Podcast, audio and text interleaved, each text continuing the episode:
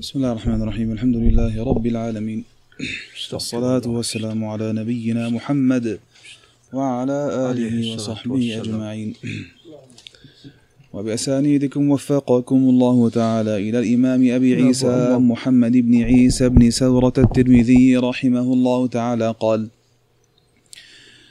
باب في من يحلف في بالمشي ولا يستطيع قال حدثنا عبد القدوس بن محمد العطار البصري قال حدثنا عمرو بن عاصم عن عمران القطان عن حميد عن أنس قال نذرت امرأة أن تمشي إلى بيت الله فسئل نبي الله صلى الله عليه وسلم عن ذلك فقال إن الله لغني عن مشيها مروها فلتركب. وفي الباب عن أبي هريرة وعقبة بن عامر وابن عباس رضي الله عنهم قال حديث أنس حديث حسن صحيح.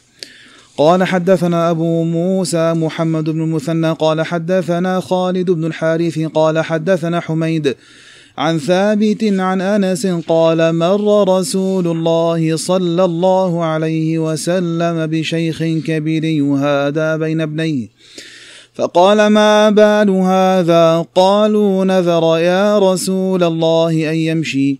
قال إن الله لغني عن تعذيب هذا نفسه. قال فأمره أن يركب. قال حدثنا محمد بن المثنى. قال حدثنا ابن أبي عدي عن حميد عن أنس أن رسول الله صلى الله عليه وسلم رأى رجلا فذكر نحوه. قال هذا حديث صحيح والعمل على هذا عند بعض أهل العلم وقالوا إذا نذرت المرأة أن تمشي فلتركب ولتهدي شاه قال باب في كراهية النذور. قال حدثنا قتيبة قال حدثنا عبد العزيز بن محمد عن العلاء بن عبد الرحمن عن أبيه عن أبي هريرة رضي الله عنه قال قال رسول الله صلى الله عليه وسلم لا تنذروا فإن النذر لا يغني من القدر شيئا وإنما يستخرج به من البخيل. قال وفي الباب عن ابن عمر قال حديث أبي هريرة حديث حسن صحيح والعمل على هذا عند بعض أهل العلم من أصحاب النبي صلى الله صلى الله عليه وسلم وغيرهم كره النذر. وقال عبد الله بن المبارك معنى الكراهية في النذر في الطاعة والمعصية وإن نذر الرجل بالطاعة فوفى به فله فيه أجر ويكره له النذر. قال باب في وفاء النذر. قال حدثنا إسحاق بن منصور. قال حدثنا يحيى بن سعيد القطان عن عبيد الله بن عمر عن نافع عن ابن عمر عن عمر رضي الله عنه رضي الله عنه. قال قلت يا رسول الله إني كنت نذرت أن أعتكف ليلة في المسجد الحرام في الجاهلية. قال أوفي بنذرك. قال وفي الباب عن عبد الله بن عمرو بن عباس رضي الله عنهم قال وحديث عمر حديث حسن صحيح. وقد ذهب بعض أهل العلم إلى هذا الحديث قالوا إذا أسلم الرجل وعليه نذر طاعة فليف بنذره. وقال بعض أهل العلم من أصحاب النبي صلى الله عليه وسلم وغيرهم لا اعتكاف إلا بصوم. وقال آخرون من أهل العلم ليس على المعتكف صوم إلا أن يوجب على نفسه صوما.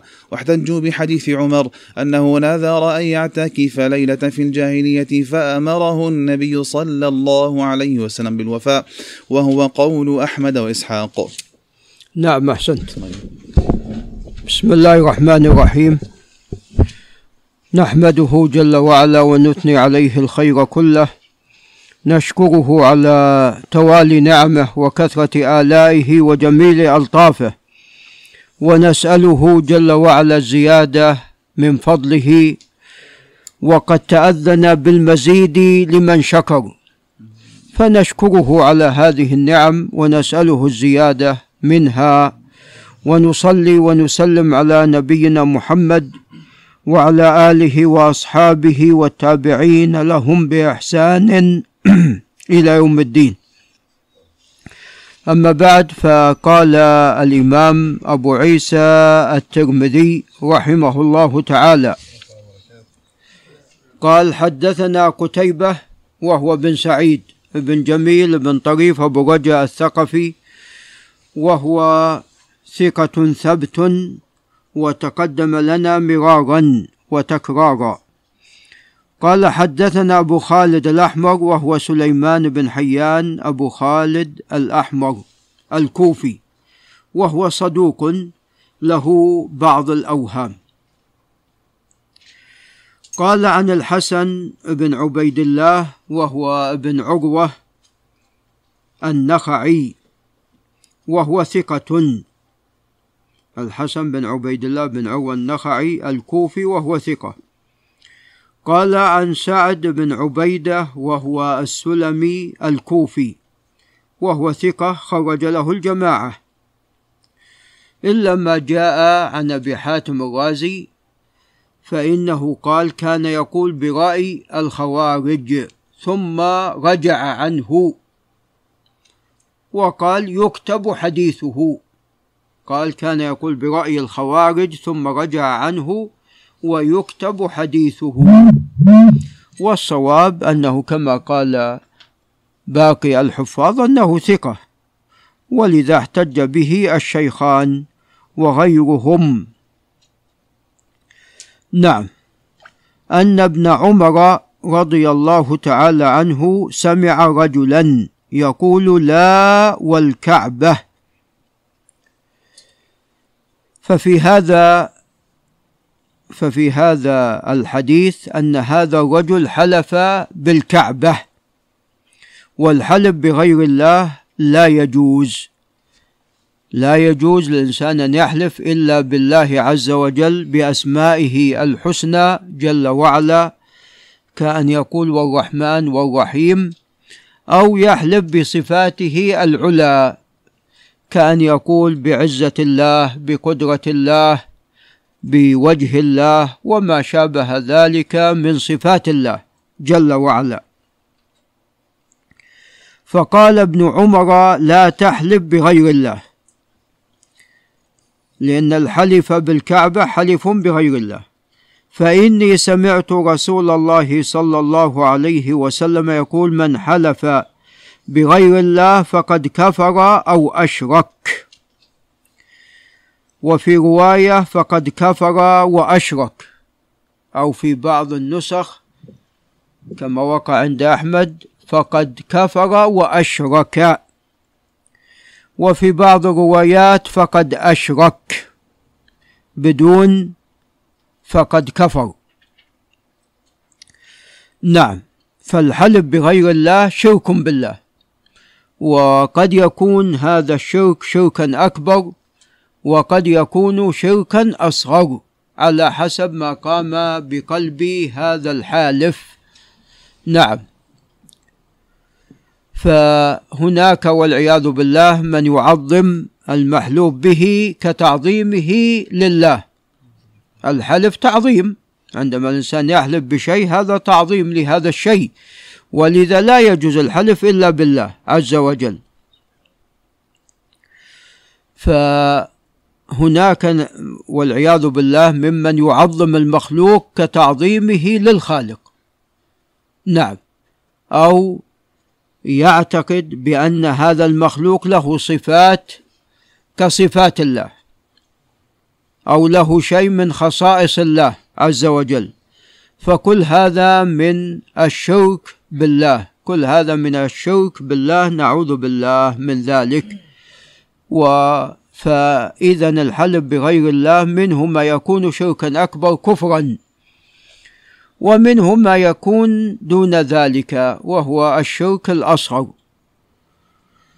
وهذا الخبر كما سوف يأتي في صحته كلام ولكن لو لم يثبت ولكن لو لم يثبت فالحلف بغير الله شرك. وذلك أن الحالف يشرك. هذا المحلوف به يشركه مع الله في شيء يختص بالله عز وجل. الحلف هذا خاص بالله. الحلف بشيء هذا لا يكون إلا بالله عز وجل. فإذا كان هذا الحالف حلف بغير الله فهنا قد جعل ما لله جعله لمن؟ لهذا المخلوق لغير الله. وأشرك هذا المخلوق في شيء يختص بالله. وهذا هو الشرك. الشرك هو تسوية غير الله بالله. فيما هو من خصائص الله. فيما هو من خصائص الله. تسوية غير الله بالله فيما هو من خصائص الله عز وجل. ولذا في حديث عمر إن من عفوا ولذا في الصحيح في في غير حديث ابن عمر من حلف باللات والعزى فليقل لا إله إلا الله لأن هذا صنيع الكفار وصنيع المشركين. فهنا شابههم نعم في ذلك فيحتاج إلى أن يجدد إسلامه ولذا فليقل لا إله إلا الله. إي نعم حديث أبي هريرة في الصحيحين. قال آه، أبو عيسى هذا حديث حسن. طبعا رجاله ثقات وأبو خالد الأحمر قد توبع. أبو خالد الأحمر قد توبع. بل روى هذا الحديث عن عن سعد. بل روى هذا الحديث عفوا عن سعد بن عبيدة أربعة. رواه الحسن بن عبيد الله ورواه منصور بن المعتمر ورواه أيضا سعيد بن مسروق الثوري. ورواه أيضا الأعمش. فهؤلاء أربعة قد رووا هذا الحديث عن سعد بن عبيدة. كلهم في روايتهم سوى رواية منصور بن المعتمر عن سعد بن عبيدة أن ابن عمر سمع رجلا. أو عن سعد بن عبيدة عن ابن عمر أنه سمع رجلا. ما عدا رواية منصور بن المعتمر. ففيها أن سعد بن عبيدة كان عند ابن عمر ثم خرج إلى مجلس سعيد بن المسيب. فجاء صاحب لسعد بن عبيدة وهو رجل من كندة. كما جاء في بعض الروايات. رجل من كندة وفي بعض الروايات محمد الكندي. قال إني سمعت ابن عمر عندما حلف رجل بالكعبة سمعته يقول له كيت وكيت. من حلف بغير الله فقد كفر أو أشرك على اختلاف الروايات. فرواية منصور بن المعتمر تبين أن سعد بن عبيدة لم يسمعه مباشرة من عبد الله بن عمر وإنما سمعه من هذا الرجل الكندي. إنما سمعه من هذا الرجل الكندي. وما وقع والله أعلم في بعض الروايات ولعل تراجع وقع في بعض الروايات أن سعد بن عبيدة سمعه من ابن عمر. هذا والله أعلم خطأ. هذا خطأ ممن روى هذا الخبر. فرواية منصور بن المعتمر فيها تفصيل وهو أن سعد بن عبيدة خرج إلى مجلس سعيد بن المسيب ثم جاءه هذا الرجل الكندي بعد ذلك وقال له أن رجلا حلف بالكعبة عند ابن عمر فقال له إني سمعت الرسول عليه الصلاة والسلام يقول كيت وكيت. فرواية منصور تقدم لأن فيها التفصيل السابق ومن حفظ حج على من, من لم يحفظ ومن علم فعلمه مقدم على غيره وحج على من لم يعلم. ويؤيد ذلك أن هذا الحديث هو في الأصل أي الحديث المرفوع في قصة عمر مع الرسول صلى الله عليه وسلم. عمر حلف بأبيه فسمعه الرسول صلى الله عليه وسلم. فقال إن الله ينهاكم أن تحلفوا بآبائكم. من كان حالفا فليحلف بالله أو ليسكت. إن الله ينهاكم أن تحلفوا بآبائكم. من كان حالفا فليحلف بالله أو ليسكت. نعم. فأصل هذه القصة هي ما وقع لعمر عندما حلف بحضرة الرسول عليه الصلاة والسلام عليكم السلام.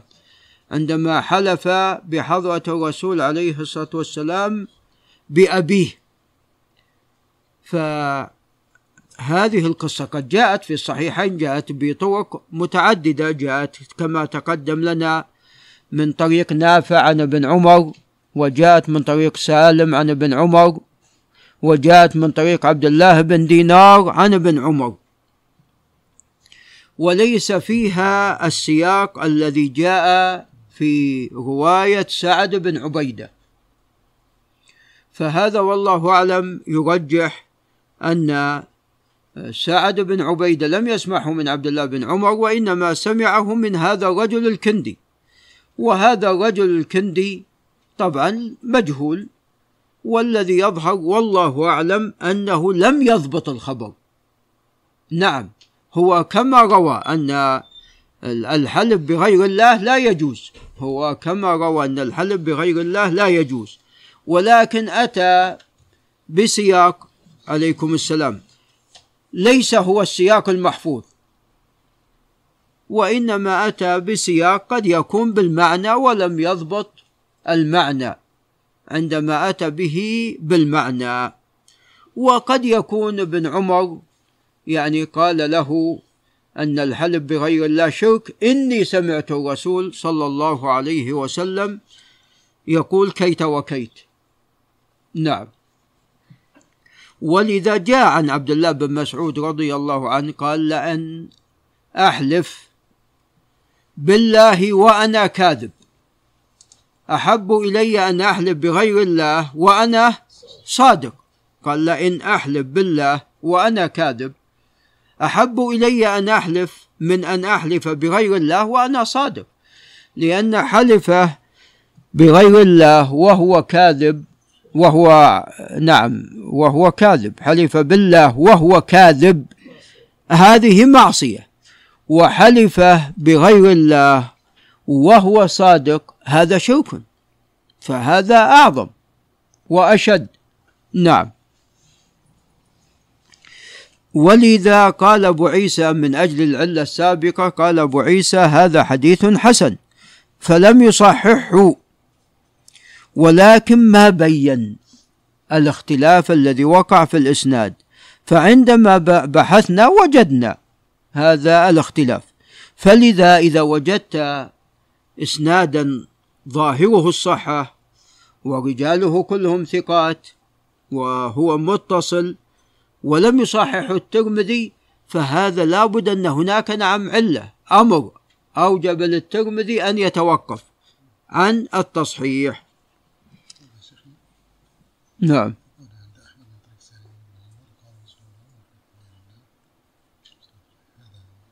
فقال قولا شديدا. من أي نعم هو من حلف بغير الله. صدر الحديث إيه من حلف بغير الله نعم. فقال في رواية قال قولا شديدا. نعم في رواية نعم قال قولا شديدا. نعم. والقول الشديد كما جاء في روايات أخرى أن الله ينهاكم أن تحلفوا بآبائكم من كان حالفا فليحلف بالله أو ليسكت. نعم. وعمر كان يحلف بأبيه وهو حلف بغير الله حتى نهاه الرسول صلى الله عليه وسلم. وصنيع عمر هذا رضي الله عنه هذا بناء على ما كان الأمر عليه من ماذا؟ في الجاهلية من قبل بناء على ما كان الأمر عليه من قبل. نعم. ولذا حمل بعض أهل العلم ما جاء في ما وقع في الصحيح وهو أفلح وأبيه إن صدق في رواية محمد بن جعفر بن أبي كثير أفلح وأبيه إن صدق. بعض أهل العلم قال إن هذا منسوخ هذا باعتبار ما كان قبل. باعتبار ما كان قبل حتى جاء التحريم لذلك والنهي عن ذلك. وبعض أهل العلم قال إن هذه اللفظة غير محفوظة ولفظة مالك هي الراجحة. نعم لأن في رواية مالك ليس فيها أفلح وأبيه وإنما أفلح إن صدق. قال وتفسير هذا الحديث عند بعض أهل العلم أن قوله كفر أو أشرك على التغليظ. والحجة في ذلك حديث ابن عمر أن النبي صلى الله عليه وسلم سمع عمر يقول وأبي وأبي. فقال ألا إن الله ينهاكم أن تحلفوا بآبائكم. وحديث أبي هريرة رضي الله عنه عن النبي صلى الله عليه وسلم أنه قال من قال في حلفه واللات والعزى فليقل لا إله إلا الله. على التغليظ كأنه والله أعلم الترمذي يقصد أنه ليس على سبيل الكفر الأكبر والشرك الأكبر وإلا فإنه أمر مغلظ وهو شرك. ولكن ليس مخرجا من الملة وإلا هو أمر كما تقدم غليظ وشديد ومنكر. نعم ولكن ليس بكفر بكفر مخرج أو ليس من الكفر الذي يخرج عن الملة. نعم. قال وهذا مثل ما روي عن النبي صلى الله عليه وسلم أنه قال رياء شرك وهذا يؤيد ما تقدم من تفسير كلام الترمذي لأن الرياء شرك ولا ليس بشرك؟ شرك لا يختلف في أن الرياء شرك لا يختلف في ذلك. ولكن هنا الترمذي يقصد والله أعلم أنه ليس بالشرك الأكبر في الأصل. قال وقد فسر بعض أهل العلم هذه الآية فمن كان فمن كان يرجو لقاء ربه فليعمل عملا صالحا ولا يشرك بعبادة ربه أحدا. الآية قال لا يرائي. نعم. لا يرائي وليخلص في عمله ولا يجعل أيضا شيء من عمله لغير الله. نعم. فهي شاملة. وتفسير الآية ببعض معانيها لا يمنع من حملها على باقي ماذا؟ على باقي معانيها لا يمنع من حملها على باقي معانيها وبالمناسبة لم يأتي الشرك لفظ الشرك في القرآن العظيم إلا ويراد به ماذا؟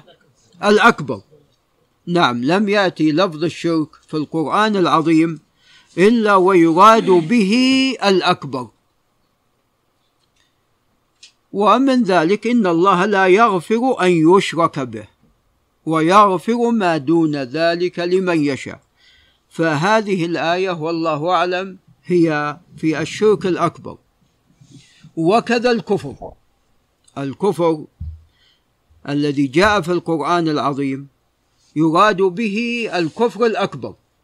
ولذا يكون مقابل ماذا؟ مقابل الإيمان. ولذا يكون في القرآن الكفر مقابل الإيمان. نعم.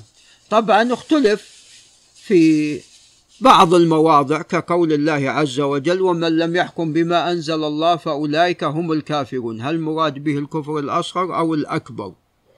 نعم والصواب أنه يراد به الكفر الأكبر. لكن أنت تتبع مما يؤيد ذلك أنت تتبع لفظة الكفر في القرآن. من أول ذكر له في القرآن إلى نهاية المصحف. تجد أنه يراد به الكفر الأكبر مقابل الإيمان. وكذا الشرك في القرآن. وإنما جاء الكفر آه، إنما جاء الشرك الأصغر في ماذا؟ في السنة. إنما جاء الشرك الأصغر في السنة. إن أخ... نعم. إن أخوف ما أخاف عليكم الشرك الأصغر. فسئل عنه فقال الرياء أو كما قال عليه الصلاة والسلام. فهذا الشرك إنما جاء في السنة. الشرك الأصغر إنما جاء في السنة النبوية. ولا شك أن السنة النبوية شارحة ومبينة للقرآن العظيم. ومن ذلك أيضا فيما يتعلق بالكفر لا ترجعوا بعدي كفارا يضرب بعضكم رقاب بعض. نعم هذا في الأصل في الكفر الأصغر هذا في الأصل في الكفر الأصغر. لكن قد يكون في الكفر الأكبر وذلك عندما الإنسان يستحل ماذا؟ يستحل الدماء. فيكون هذا لا شك أنه كفرا أكبر. نعم. لكن فيما يتعلق بلفظة الكفر في القرآن ولفظة في القرآن العظيم ولفظة الشرك هي نعم يراد غالبا أو كل ما ذكر يراد به الكفر الأكبر أو الشرك الأكبر. نعم. قال باب في من حلف أو في من يحلف بالمشي ولا يستطيع. نعم تقدم لنا أن النذر على ثلاثة أقسام. إما أن ينذر الإنسان نذر, نذر طاعة ويكون أيضا ابتداء. نعم لله علي نذر أني أتصدق بمليون ريال. لله علي نذر أني أحج أني أعتمر. لله علي نذر أني أصلي أني أصوم. يعني صيام نافلة وصلاة نافلة. ابتداء. هذا مطلوب ويجب على الإنسان أن يفي به وعلى هذا تحمل الآية الكريمة في الثناء على الذين يوفون بالنذر. في نذر طاعة ولكن ليس ابتداء. إن شفى الله مريضي سوف أتصدق.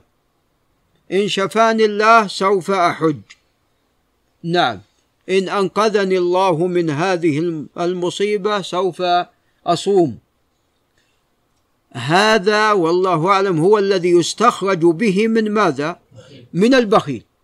فالإنسان لا يفعل ذلك. لا يفعل ذلك وإنما ينذر ابتداء. والأصل والأولى أن لا ينذر. النذر مكروه. لكن النذر الذي جاء الثناء على الموفين به هو النذر الذي هو نذر طاعة ابتداء. نعم. القسم الثاني هو أن طبعا هذا القسم الأول قسمين. واحد مشروع. نعم. والثاني نعم. هذا يستخرج والله أعلم به من البخيل. فمذموم. يعني فيه ذم لكن إن نذر فعليه ماذا؟ أن يفي عليه أن يفي. القسم الثاني هو أن ينذر الإنسان نذرا ولكن في شيء لا معنى له لا فائدة منه مثل ما جاء في قصة أبي إسرائيل.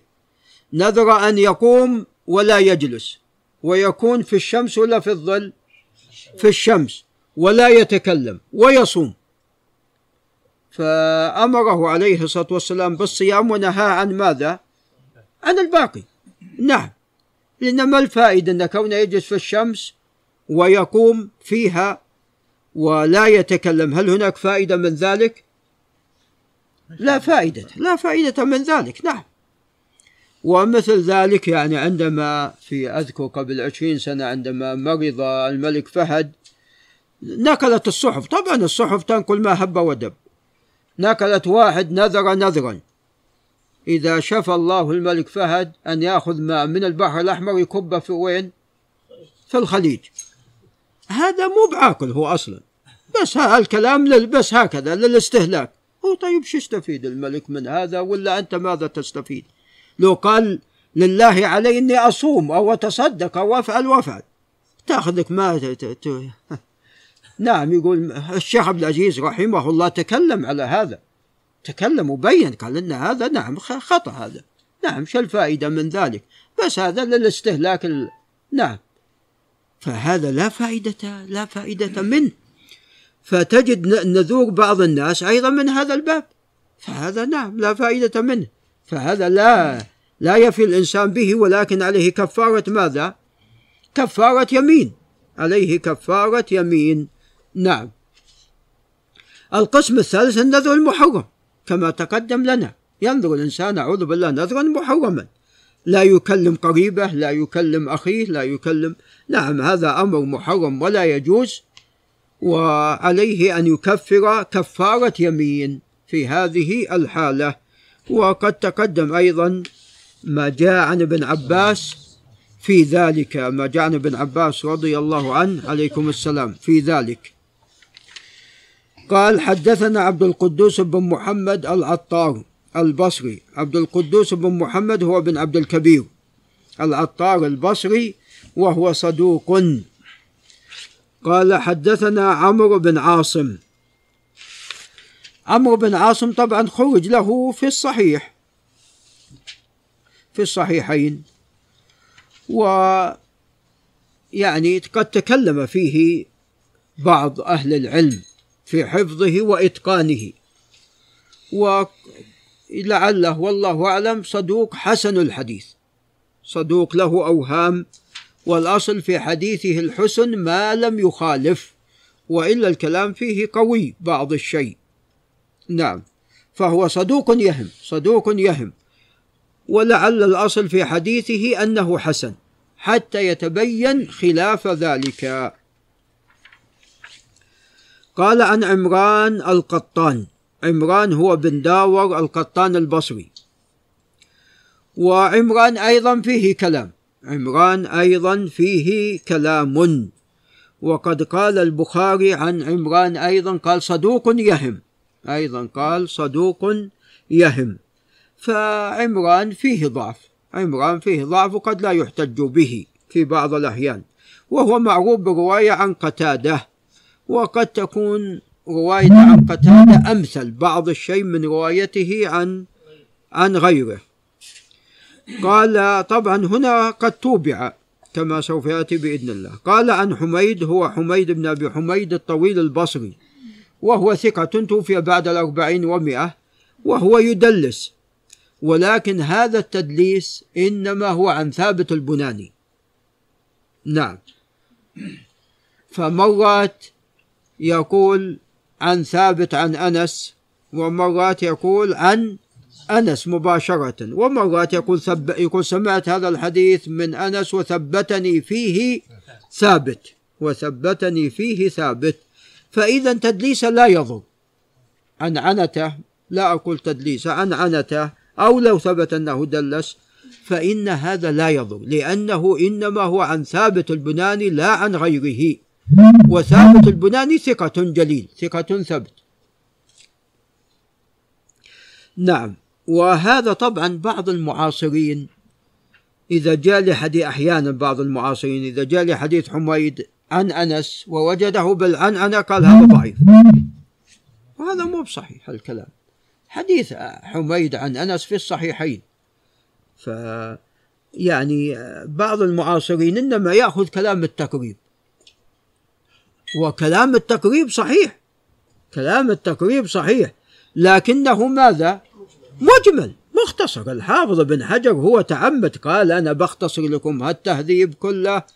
أختار القول المناسب في هذا الراوي نعم اجتهاده نعم لا شك هو اجتهاده. هو اجتهاد الحافظ لكن غالبا اجتهاداته بحمد الله موفقة. لكن هناك رواة فيهم تفاصيل. لو فصل الحافظ بن حجر ما صار تقريب صار تهذيب. فلذا أنت أرجع للتهذيب. فمن الخطأ أن يأخذ الإنسان الأحكام من التقريب ويحكم فيها على على الأسانيد والأحاديث. هذا خطأ. فلا بد من تراجع التفاصيل التي قيلت في هذا الراوي. ولا يكفي أحيانا حتى التهذيب بل أحيانا يحتاج أنك تتبع. نعم تت... نعم تتبع ك... نعم كلام الحفاظ على هذا الراوي. نعم يعني من الضعفاء العقيلي أو ال... نعم الضعفاء الك... نعم الضعفاء الكامل لابن عدي الكامل في الضعفاء الضعفاء الكبير في تسمية للكتاب العقيلي أو الكامل لابن عدي. وغيرها من الكتب تجد فيها أحيانا ما لا تجد في تهذيب التهذيب نعم. فالمهم حميد حديثه عن أنس صحيح. نعم. إن كان سمع فبها وإلا بينهما ماذا؟ ثابت البناني.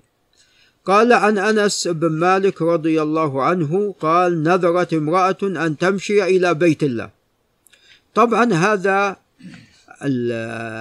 النذر فيه تفصيل. قسم منه طاعة. وهو الذهاب إلى أين؟ إلى بيت الله. ولكن قسم منه فيه مشقة. والله عز وجل غني عن مشي هذه المرأة لبيت الله وهذا يشق عليها. وقد تكون من مكان بعيد جدا. نعم. فقسم منه مشروع وقسم منه ممنوع. فيه مشقة شديدة ليس في طاقة الإنسان. أن تمشي إلى بيت الله فسئل نبي الله صلى الله عليه وسلم عن ذلك فقال إن الله لغني عن مشيها مروها فلتركب. نعم فمشيها وإتعابها لنفسها وإيقاع نفسها بالحرج هذا لا فائدة منه. نعم. طه ما أنزلنا عليك القرآن لتشقى. نعم. فلذا أمرها عليه الصلاة والسلام أمرها بأن تركب. نعم. وجاء في بعض الروايات في حديث عقبة بن عامر لتمشي ولتركب. يعني تمشي بعض الأحيان وتركب في الغالب. نعم. قال وفي الباب عن أبي هريرة وعقبة بن عامر وابن عباس رضي الله عنهم. قال حديث أنس حديث حسن صحيح. طبعا النسخ اختلفت. نسخ الترمذي اختلفت في ذلك. فحسن صحيح هكذا في التأصيل. وأما في التحفة فلم ينقل شيئا في تحفة الأشراف. وفي بعض النسخ في شرح المبارك فوري حسن صحيح غريب. وفي بعض النسخ المطبوعة وقد يكون عند أبو عمرو حسن صحيح غريب من هذا الوجه. جميل. وهذا الأخير وهو الرابع الآن أربع اختلافات كأنه هو الأليق بمنهج الترمذي. حسن صحيح غريب من هذا الوجه. فبالفعل هذا الإسناد غريب. من طريق عمرو بن عاصم عن عمران القطان هذا نعم إسناد غريب من هذا الوجه من ها تخصيصه بهذا الوجه لأن الحديث قد جاء من أوجه أخرى متعددة جاء من أوجه متعددة. فالأليق هو بمنهج الترمذي حسن غريب من هذا الوجه. وهكذا في طبعة دار السلام. ولا أدري مع أبو ناصر أي طبعة دار السلام. هذا طبعة دار السلام. غريب من هذا الوجه. فهذا هو الأقرب. نعم.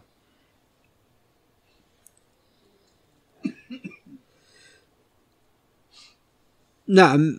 هذا الإسناد غريب كما تقدم وتصحيح الترمذي والله أعلم لأن الحديث ثابت عن حميد. الحديث ثابت عن حميد ولكن جاء في بعض رواية حميد عن ثابت عن أنس. نعم. وأيضا قد توبع عمران القطان في روايته عن حميد عن أنس فكلا الوجهين ثابت عن حميد. الوجه الأول عن أنس مباشرة والوجه الثاني عن ثابت عن عن أنس. ولذا ساق. أبو عيسى أكثر من إسناد. قال حدثنا أبو موسى محمد بن المثنى العنزي وهو ثقة حافظ توفي عام 252 قال حدثنا خالد بن الحارث وهو الهجيمي البصري وهو ثقة ثبت في عام 86 و100 خرج له الجماعة. قال حدثنا حميد وهو الطويل. قال عن ثابت هو بن أسلم البناني وهو ثقة ثبت. قال عن أنس بن مالك رضي الله عنه قال مر رسول الله صلى الله عليه وسلم بشيخ كبير يهادى بين ابنيه. اذا هو محمول بين ابنيه أو كلا ابنيه قد أسنداه في أثناء مشيه. فقال ما بال هذا؟ قالوا نذر يا رسول الله أن يمشي. قال إن الله لغني عن تعذيب هذا نفسه. الآن هو شيخ كبير. ويبدو حتى يعني المشي عليه ماذا؟ شاق لأنه يهادى بين ابنيه اثنين ولدين واحد عن يمينه وواحد عن يساره. فقال عليه الصلاة والسلام وهو رحيم بأمته عليه الصلاة والسلام إن الله لغني عن تعذيب هذا عن تعذيب هذا نفسه. إذا التعذيب مرفوع. في الإسلام. نعم لا تعذب نفسك تزعم أنك في عبادة. نعم التعذيب هذا مرفوع نعم. نعم مطلوب من الإنسان أن يجد ويجتهد في العبادة هذا لا شك فيه. ولذا كان عليه الصلاة والسلام يقوم حتى تتفطر قدماه عليه الصلاة والسلام. فعندما قيل له في ذلك قال أفلا أكون عبدا شكورا؟ قال غفر لك ما تقدم من ذنبك وما تأخر. قال أفلا أكون عبدا شكورا؟ فالجد والاجتهاد مطلوب ولكن التعذيب الذي لا فائدة منه هذا ممنوع. ولذا كما تقدم طه ما أنزلنا عليك القرآن لتشقى. ومن هذا الباب أيضا والله أعلم هو أنه لا يجوز الإنسان أن يصوم ماذا؟ يصوم نعم متواصلا نعم ولا يفطر. ومن هذا أيضا أن الرسول عليه الصلاة والسلام ما قام ليلة كلها ما قام ليلة كلها. هذا اللي بيقوم الليلة كلها يعني ما يأتي الفجر إلا وهو ماذا؟ وهو نعم خلاص نعم متعب جدا. يعني حصل في ليلة جد واجتهد هذا ممكن. يعني كما ذكر عن عثمان مثلا رضي الله عنه أو بعض السلف أنهم يرددون الآية إلى الفجر أو قريب من ذلك فهذا إن حصل في ليلة إنسان اجتهد. نعم وأما كونه بواصل نعم فهذا نعم قد جاء النهي عنه. قصة عبد الله بن عمرو بن العاص هي أصل في ذلك أصل في هذا الباب. ومن هذا أيضا عندما أراد بعض الصحابة أنه لا يتزوج ماذا؟ النساء. وبعضهم أراد أن لا يأكل اللحم لا يتزوج النساء حتى يتفرغ. لماذا؟ يتفرغ للعبادة فأيضا جاء النهي عن ذلك. إن لنفسك عليك حقا. وقصة سلمان وأبو الدرداء هذه في قصة سلمان وأبو مع أبي الدرداء. فأراد سلمان عليكم السلام. تفضل إلى هنا. تفضل. تعال إلى هنا نعم. أنت قادم من مكة ليس كذلك؟ نعم. فسلمان رضي الله عنه أراد عفوا أبو الدرداء يعني أراد أن يقوم من أول الليل. قال سلمان نم. إلى أن يعني قبيل الفجر نعم قال الآن قم. سلمان يعني كان أفقه من أبي الدرداء رضي الله تعالى عنهما. والشيء بالشيء يذكر لعل الشيخ أحمد العسيري ينتبه. هذا كان عندما كان في فيما سبق قبل ثمانين سنة ونحو ذلك ما كان هناك كبير ساعات وكان هم أهل فلاحة وأهل الفلاحة يشتغلون من ماذا؟ وأغلب الناس يشتغلون من ماذا؟ من بعد صلاة الفجر.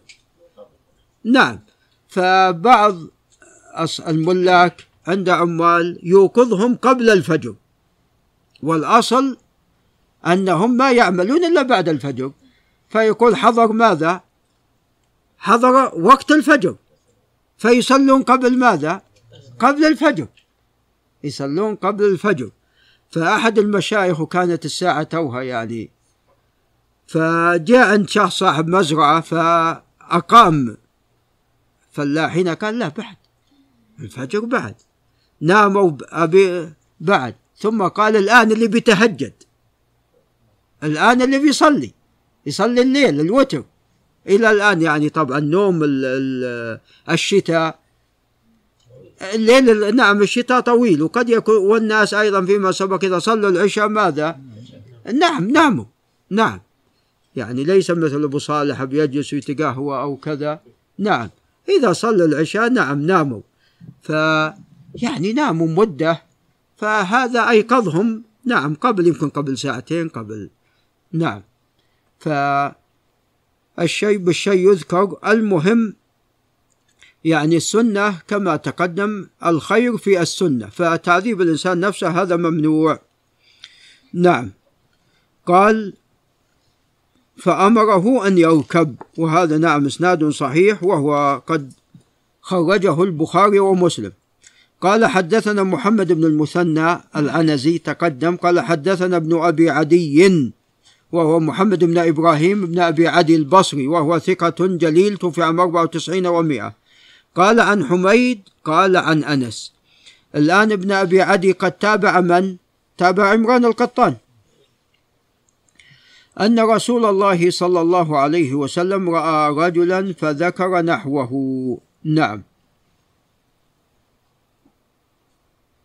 ولكن بلفظ بلفظ خالد بن الحارث إي نعم إي نعم يعني نحو نحو ما تقدم. نعم. وأيضا جاء من حديث يحيى بن سعيد الأنصاري عند النسائي. نعم. فالظاهر أن يعني كلا الأمرين ثابت عن من؟ عن حميد. مرة رواه عن أنس مباشرة ومرة رواه عن ثابت عن أنس فكلا الوجهين ثابت عنه والظاهر أنه أخذه عن ثابت البناني. نعم وهو حديث صحيح. ولذا قال أبو عيسى هذا حديث صحيح. في بعض النسخ غير ذلك؟ نعم. عليكم السلام. طبعا هكذا في التأصيل والتحفة. في التأصيل وتحفة الأشراف هذا حديث صحيح. وعند أبي سليمان حسن صحيح. أي نسخة معك؟